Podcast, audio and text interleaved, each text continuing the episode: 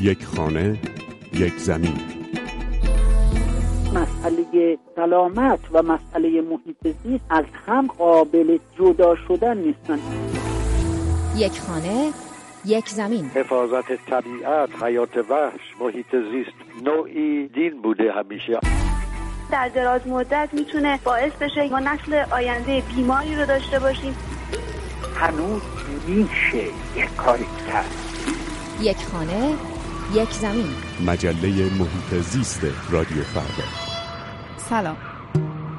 آزاده اصلی هستم و این هفته به مناسبت روز جهانی زمین نگاهی داریم به جایگاه طبیعت و محیط زیست و زمین در ادبیات کهن ایران.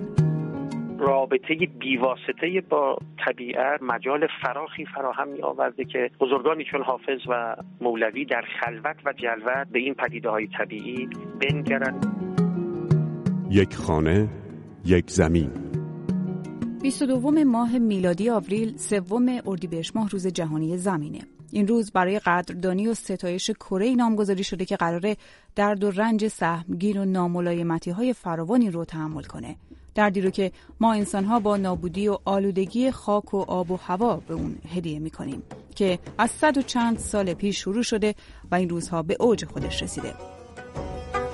امسال روز جهانی زمین بهانه‌ایه که سری بزنیم به ادبیات کهن ایران و ببینیم که طبیعت بکر این کره خاکی چطور در آثار ادبی شاعرانی مثل مولوی و حافظ و سعدی تجلی داشته. محیط زیست و کره زمین در دنیای معاصر ما چه تجلیاتی در آثار شاعران روز ایران مثل سهراب سپهری داشته. قبلم یک گل سرخ جانمازم چشمه مهرم نور. در بعضی از حکایت های عطار مظاهر شفقت و مهربانی به موجودات هستی در نگهداری از درخت و حیوانات دیده میشه. تمثیل ها در ادبیات کهن فارسی به ویژه آثار مولانا جلال الدین محمد بلخی پر از کوه و دشت و بیابان و آسمان و زمین و دریا و گل و درخت. مواردی که به گفته سروش دباغ پژوهشگر فلسفه دین و ادبیات در دپارتمان مطالعات تاریخی در دانشگاه تورنتو در کانادا به معنای طبیعتی که بخش بزرگی از محیط زیست رو فرا گرفته و مفهومی که امروز فراگیره نبوده. مولانا از پدیده ها و اموری چون آفتاب دریا استفاده های بسیار کرده در اشعار خود اما استفاده ای که این شعرا و عرفا از این پدیده ها می‌کردن با معنای امروزینی که ما از آنها می‌گیریم و خصوصا در مقام پاسداشت طبیعت حفظ طبیعت و محیط زیست سخن می‌گوییم فاصله بسیار داره.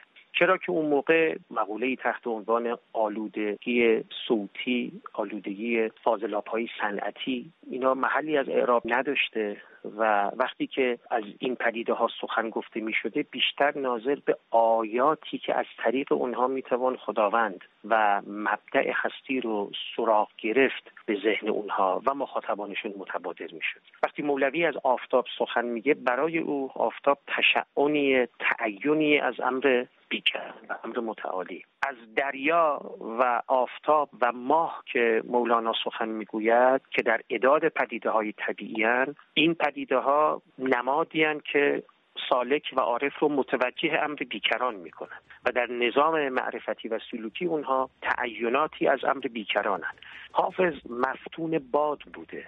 غزلیات او نشان می‌دهد که چه از نسیم صبحگاهی چه از سبا که سخن می‌گوید که به وفور در غزلیات او یافت می شود بیش از هر چیزی سبا و نسیم صبحگاهی نقش پیغامبر رو برای او ایفا می کرده زندانم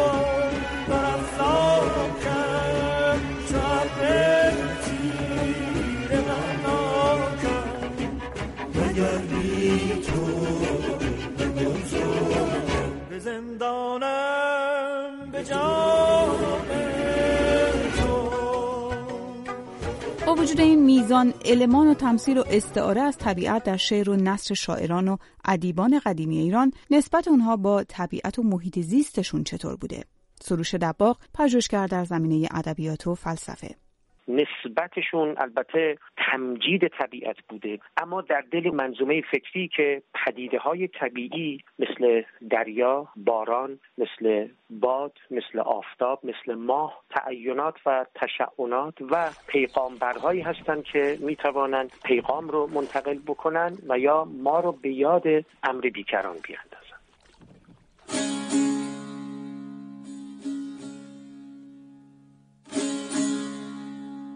در حکایت های بازمانده در ادبیات عرفانی، صوفیانه و شاعرانه ایران مظاهر طبیعت برای مردم معنوس بوده. اونطور که این آثار نشون میده درک و برداشت مشترکی از طبیعت باعث می شده مفاهیم انتظایی مثل رحم و شفقت، گذشت و مهربانی و عشق و ایمان در مثالهایی با حیوانات و گیاهان و عناصر طبیعی معنای واقعی پیدا کنه.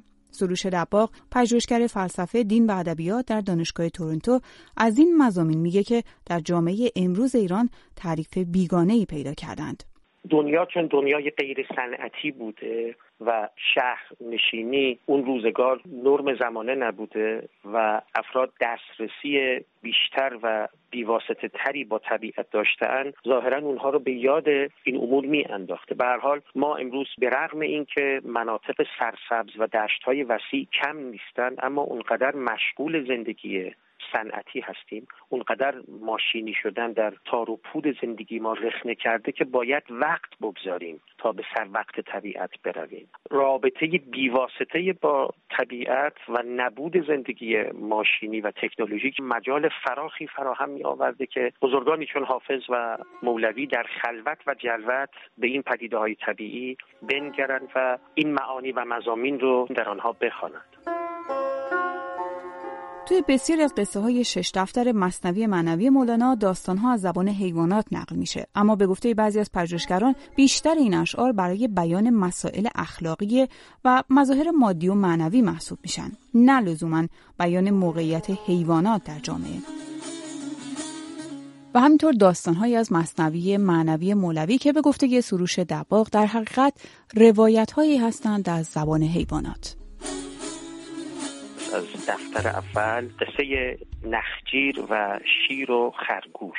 و اینکه شیری که پادشاه سلطان بود به حیوانات این لطف رو کرد که خود اونها هر روز شکار رو برای او بفرستند و روزی قرعه به نام خرگوش که افتاد خرگوش درنگ کرد که شیر خوب گرسنه بشود. وقتی که رفت شیر عصبانی بود و گفت چرا دیر آمدی؟ گفت که در راه که می آمدم یک شیر دیگری مرا گرفت و ما چون دو تا هم بودیم یکی رو خورد و من توانستم از دست او بگریزم و به سمت شما بیایم.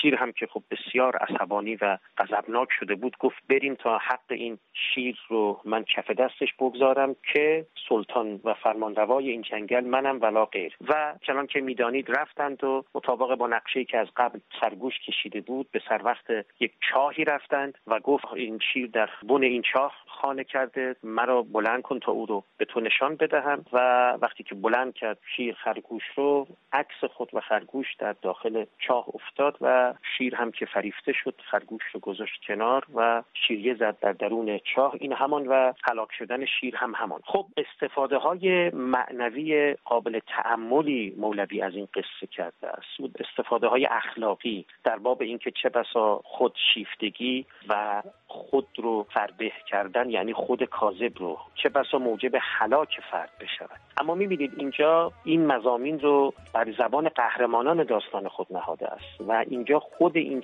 شیر و خرگوش به مسابی دو حیوان مدخلیتی ندارند و ناظر به حقوق حیوانات یا آزار نرساندن به حیوانات نیست.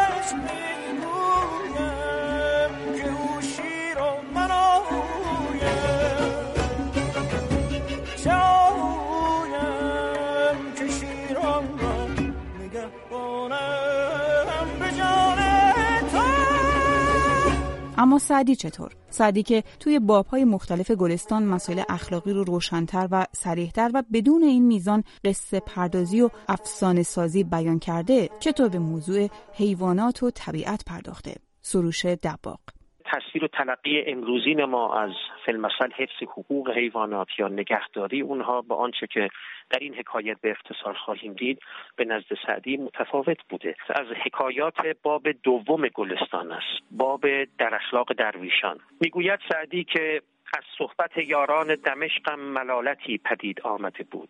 سر در بیابان قدس نهادم و با حیوانات اونس گرفتم تا وقتی که اسیر فرنگ شدم. در خندق ترابلس با جهودانم به کار گل بداشتم یکی از رؤسای حلب که سابقه ای میان ما بود گذر کرد و بشناخت و گفت ای فلان این چه حالت است؟ گفتم چه گویم؟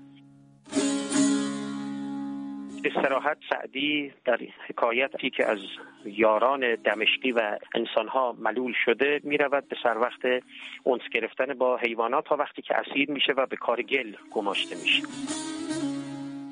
توی بعضی از آثار شاعران قدیمی شاید بشه توصیه‌هایی رو در زمینه حفظ جان حیوانات هم پیدا کرد. اما شاید نه به پررنگی داستان ابراهیم ادهم پادشاه بلخ که رو به صوفیگری آورد. روایت شده که او برای شکار به طبیعت رفته بوده و موقع نشونه گرفتن برای سید یک آهو اونطور که در فیه مافی مولانا اومده آهو به سمت او رو کرده و گفته تو را برای این نیافریدند و از عدم جهت این موجود نگردانیدند که مرا شکار کنی. خود مرا سید کرده گیر. تا چه شود؟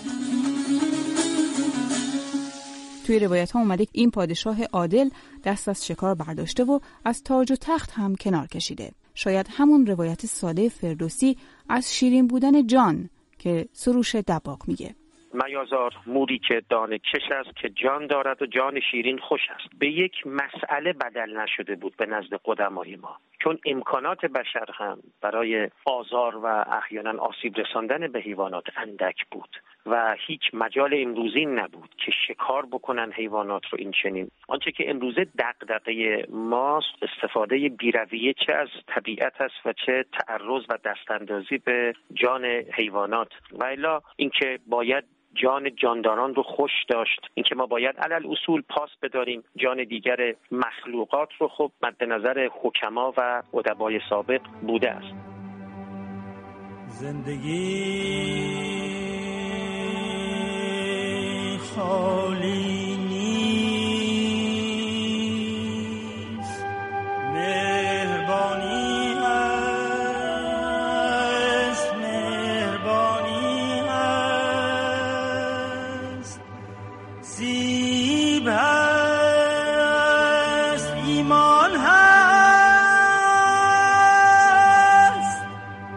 روزگار فعلی دنیای معاصر هر چقدر از ارتباط بیواسطه با طبیعت فاصله گرفتیم ظاهرا مظاهر طبیعت هم در شعرها کمرنگتر شده. هرچقدر آلودگی تخریب و نابودی طبیعت و محیط زیست سرعت بیشتری گرفته انگار که شاعران نسبت به اون منفصلتر و منفعلتر و بیگانه تر شدند.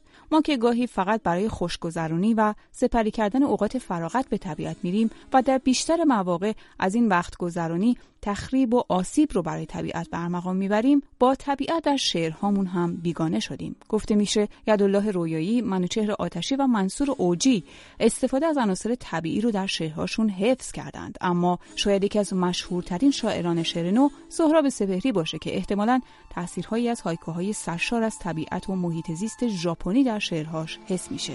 مادری دارم بهتر از برگ درخت دوستانی بهتر از آب روان. و خدایی که در این نزدیکی است. سروش دباغ که در زمینه شعرهای سهراب سپهری هم پژوهش کرده میگه او در پرداختن به طبیعت با مفاهیم خود طبیعت نسبت به شاعران کهن با فاصله زیادی ایستاده.